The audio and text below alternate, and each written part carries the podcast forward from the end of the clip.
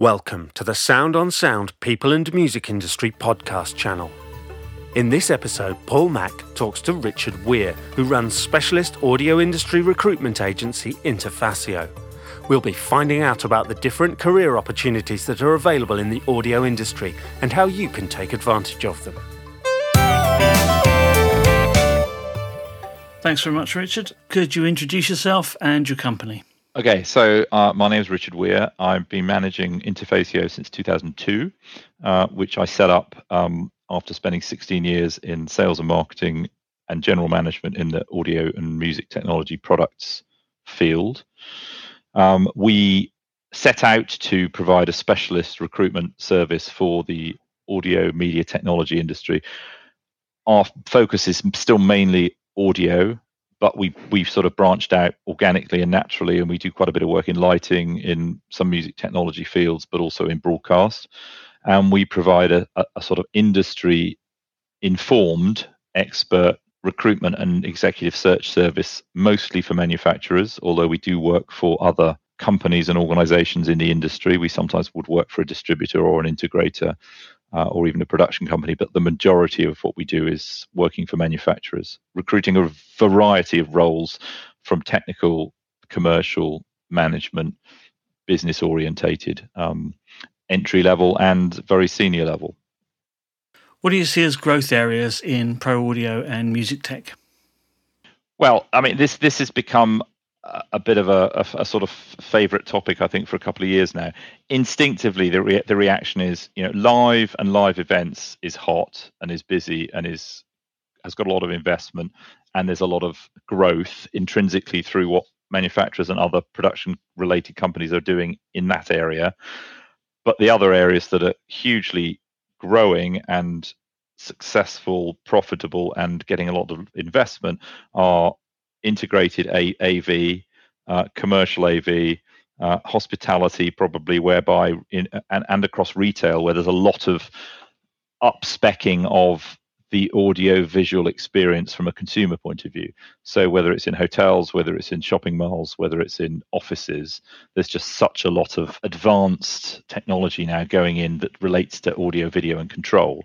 So those are the what I what we see as the busy areas of the industry the, the, the, less busy areas of the industry are, are what traditionally would have been thought of as the, as the center ground of, of, of pro audio and music tech, which is music production and recording, uh, which is of course still going on, but a lot of it's been seems to have been commoditized either at a service level or a product level, um, so that from a actual the economics and the and the and the sort of the business ecosystem, there's less of it going around. So from a recruiting point of view, um, there's not as much activity there as there is on those other categories we talked about at the beginning. What do you look for in job candidates? So, what makes it easiest for you to sell people into the jobs in this industry? Yeah, it's a very good question. And of course, there's a few different angles in terms of an answer. I mean, one which is super obvious, but probably is worth saying, is I look for people's ability to write. Um, it's amazing how many people can't write well. And I, I, say of myself, and I think this is still true, the single skill that I learned at school that's been of most value to me in my working life and career was being taught how to write. Um, probably above and beyond taught how to add up. You know, although you know numeracy is important, you can do a lot without being a particular you know specialist when it comes to numbers or maths or financials. But if you can't write well, it, it, it's going to hold you back in almost anything you do. Um, so that's one thing. Secondly, again, it's probably a little bit trite, but it's true. Of course, you do spot and look at and take an interest in, particularly what young people have done of their own volition outside of the normal school academic track. So, looking like they've taken initiative to to learn, do at do some things, have some outside interest, or or getting work experience in another context. That's all of great value. But if I was talking to a, to a room full of people and advising on CVs, and I, and I do do this, I would say the one thing to include and get right in your CV is what we would call a profile paragraph, which some people would call a summary, and some people might refer to as an, an objective statement, but it's not quite the same thing. What's really amazing is I re- I reviewed probably 25 CVs yesterday for two internal positions that we're recruiting for here. And I commented to Nicole, my office manager, at the end, only three of those CV applications that came from job boards came with a cover letter. It came, came, you know, the job board presents the option, you know, put your cover letter here. Almost everyone ticks the standard default cover letter sentence that the website generates and doesn't say anything. They don't say anything themselves. And then the other part is probably 50% of the CVs, and, and this is general, not just with respect to these CVs I looked at yesterday, don't include a good or any profile at all. They they have name and address and they start off with a list of jobs or they start off with some education. There's nothing at the top that says this is who I am, this is what I do, this is what I want to do, and this is where I'm headed. You know, and that profile, which should be, you know, three or four lines, if it's well well written, you don't really need anything else on a CV because that's what gets the attention of the person who's reading it. Of look, this person can write, they've got a they've got an idea about who they are, they can communicate that in a few sentences, and it's interesting to me, and they sound like they're on a mission with a with a vision of what they want to do. And if you can get that into a CV, that's the one thing to concentrate on. Interestingly, went straight for writing and CV presentation and that kind of thing, rather than straight for academic achievement. I did an engineering degree from a fairly good university. I went to work for a small British privately owned audio manufacturing and sales company, and I was probably the first person they'd employed that had a degree. So, you know, I've always been relatively skeptical about the value of a degree in our industry. Of course, back then there weren't a plethora of courses called music technology courses, which there are now. There's a lot more people going to university than there were in 1986 when I graduated. But I think the formal academic qualifications and educational training are usually trumped still in our industry by the practical experience and the passion and the enthusiasm for audio. And and there's a good example there which is that we recruit a lot of r&d engineers into audio technology companies or music technology companies. Some of them are specialists and, and what i mean by that is they have a particular personal reason why audio and music tech is interesting. And they're the ones that tend to be more attractive to the employers because frankly the employers know that they're more likely to keep them. Because if they're just engineers doing a technical r&d role which could be a firmware engineer or embedded engineer they'll get more money in a more profitable industry you know whether it's in you know gaming or IT or automotive than they will in music tech and audio. But if they've got something about them which says this is why they're looking to work in audio and music tech that's a bit more compelling from an employer. So of course qualifications count. And perhaps i'm of a generation where i'm cynical which is that you know the value of the degree has been greatly diminished in the last 15 20 years. So if you'd asked me 20 years ago do i want to look at graduates for a reason? I would say yes. I still like the idea of looking at graduates but i'm fairly skeptical about a lot of what graduates have done from a qualification or even a caliber of education point of view. Because you know the real value is about learning how to you know research analyze communicate write I suppose those are the pieces that you're really looking for. I was not taught, but I, when I was 29 years old, managing an audio business, my boss then and I talked about the fact that he'd read an article in the Sunday Times and it said there are three things to look for in, in an employee, a good employee, and they are enthusiasm, intelligence, and stability. And we had a conversation over a coffee on a Monday morning about this article, and I've never forgotten it because I've thought it's still true if you can find that in someone, you know, whether they finished their degree, whether they didn't finish their degree, whether they got, you know, three A stars at A levels or they left school at 16 and, and went to, you know, a college to do something completely different or didn't go in, or went straight into work. If they've got those three things, they will be immensely valuable as an employee and they will probably contribute wherever they go. But if they haven't got one of those three things, they will struggle.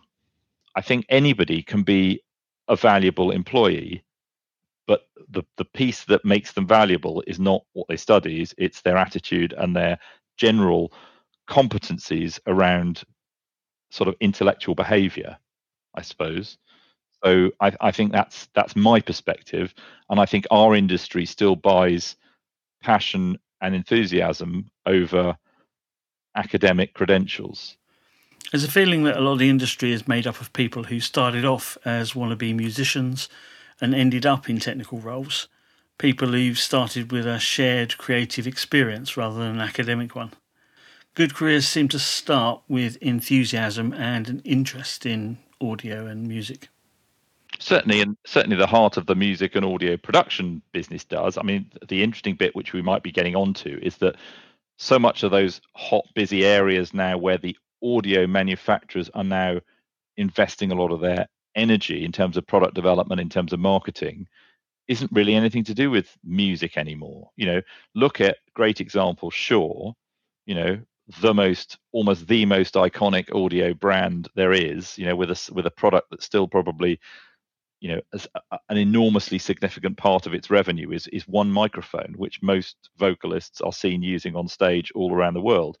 But the biggest growth area of their business is commercial systems. And if you look in their commercial systems business where they're selling conference systems you know audio visual integrated control and conference systems that's not really about music. It's about voice. It's about board corporate boardrooms. You know it's about sound in business environments. So that thing where it all started out because people were interested in music and audio and you know the failed musician you know analogy uh, i think i was a step before a failed musician. I, I think i wasn't even trying to be a successful musician. I, I wasn't I, I, am a musician but i didn't go into this industry because it was music. I, I went in because i had an interest around the technology of recording. So i suppose i was obliquely interested in it because of my musical interest, but it, the, the technology of recording combined with technology itself was the sort of the draw that took me into it. But but um, now, you know, you don't need to be have any musical dimension to be skilled and interesting as an employee um, to sell the area sell product in the areas of the business that that's that's growing and is being hugely invested in uh, and and I know that you're your audience in sound on sound is much more you know still the, the traditional music technologist bedroom music producer writer you know composer dj um, but i suppose i'm perhaps seeing it as a wider ecosystem of audio and the the areas of the business where the growth is and it's certainly those other ones we talked about before which are less about music and audio and more about sound there's a big range of music technology and audio production courses around. Are they helpful? Are they actually producing better candidates? I suppose the good academic institutes and the better courses teach some really good things. They teach, you know, not just technical knowledge or industry business knowledge, but they teach about behaviors. They teach about the, the basic, you know, things of how to communicate, how to, you know, be effective at work. But actually, you know, do they teach you to be a rock star? Probably not. Do they teach you to be, you know, a fantastic, you know, tech support person? Possibly not, or a brilliant salesperson or a marketer. You know, they they give you an opportunity to gain knowledge in your area of, of of sort of passion, which is music technology and production. But like I said, I think if if someone has that in them already, they will gain that knowledge. I mean, I've met people on some of these courses and I've thought they're not really engaged, they're not really interested, it's not really a big passion of theirs. They're not going to come out the end of it and get an amazing job because it's not you know it's not it's not in them in the first place. I remember talking to somebody 15 or so years ago who was on a course, one of those courses, and they lived in you know South Wales, and obviously they'd been put into this course because the parents wanted them to do something and they paid the fees. And, and they were talking to me about, you know, what can I do when I come out? And I gave them some examples, and they said, yeah, I don't really want to do that because that sounds like you'd have to work quite hard. I mean, it's probably c- compounded by the fact that the industry is still largely managed and owned by people like me, you know, old farts who have a different experience of education and academia and have the same sort of cynical view, which is that, you know, what's the value of a, of a degree or a qualification in audio or music technology or production? What I want is someone who's got an instinct for it, who's got the you know the personality, the drive, and the passion, and the human behaviours to be interesting to me and to be successful. I'm not sure that's massively cynical. We can celebrate the fact that the industry values resourceful self starters. Yeah, I mean, let's let's face it. There are two or three types of employer for someone who wants to get into the industry. There's the production side of things, you know, the the creative environment, the production environment, and those roles are still rarely hired on, you know, academic qualifications. They're hired on, you know, luck or who you know or personality, uh, and you might have to go and work somewhere and not get paid for a year um, just to get your foot in the door. Um, there are business roles and there are technical engineering roles. The problem probably back then and still now of is is how to find qualified engineering talent you know people who can design product or write software. That's still highly degree qualification based. Um, and certainly joe who works in our team and spends her 100% of her time focusing on research and development engineers doesn't generally work with complete entry level role requirements but occasionally does.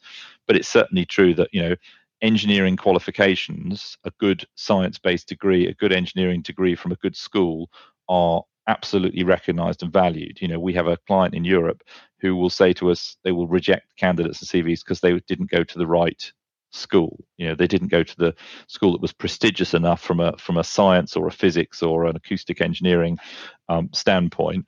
Um, most of our clients and employers are less fussy than that. But certainly when it comes to hiring R and D people, they need R and D qualifications. And I, and I think the the plethora of music technology courses have contributed to a blurring of the line and the definition between sort of creative production and science-based engineering because there are still really good proper engineering courses out there but they're nothing to do with music and audio electronics they're engineering degrees so, so I suppose if the, if there is an area where the qualification thing is key, it's engineering and design, where it absolutely is.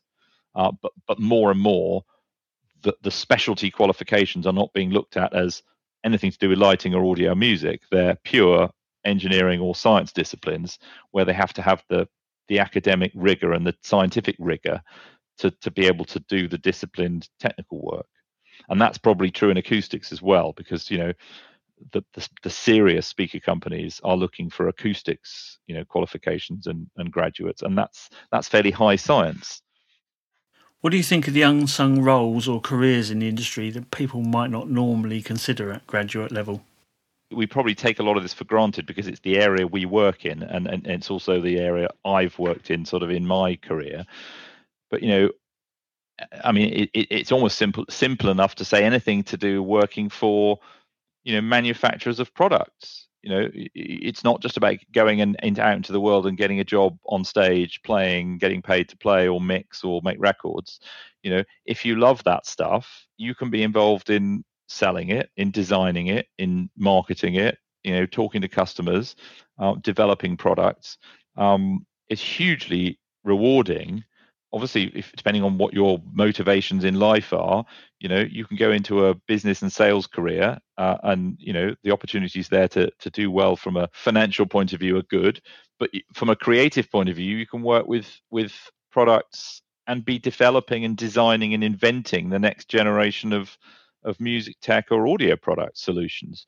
Uh, and that's an amazingly a valuable and b rewarding career path um, so, so I would say the sort of the nirvana from an unsung opportunities point of view is the product manager. You know, is the product manager role, which companies are always crying out for people who can effectively combine knowledge of application, how to use product, with a bit of a technical knowledge about how products are made and invented, combined with an understanding of who the customer is and how they're bought, and and what the motivations are for, on on the on the sales and marketing side, to how they're communicated about properly. So that that that's an amazingly sort of valuable and rewarding career opportunity.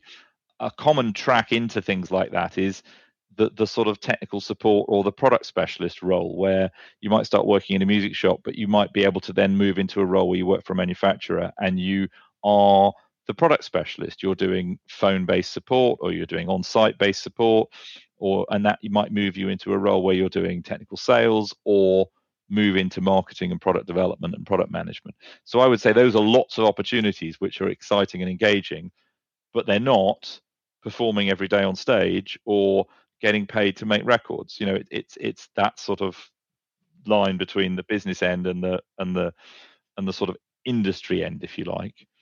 Um, but I think I think not enough is understood and known about that, and we've had we've talked in sessions at NAMM and other um, events about this, about you know just just communicating about the sort of opportunities that exist on the on the music and audio product side of the business.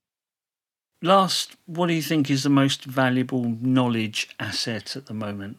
The one skill that we in our team are constantly saying people need to have is, you know, whatever at whatever technical knowledge they themselves are proficient or comfortable, but it's knowledge and understanding around networking. You know, networking is everywhere now. You know, it's in, audio, it's in music tech, it's in AV. You know, and and and to to try and look for a job, whether you're 40, 50, 20, or 30, and not have any networking sort of cognizance is is increasingly going to be restrictive i think just because it's it's it's more and more at the heart of of of all technology. I mean, look at interoperability around Avid and Pro Tools and how all that stuff works now. Look at how JUCE, you know, works. Look at how some of these new intelligent, you know, music production platforms are working and thinking. You know, it's all leveraging cloud, open source, things talking to each other. So those areas of technical understanding and knowledge are probably the hot you know buzzwords for the next you know 10, 10 years plus until the thing that hasn't been invented yet comes along.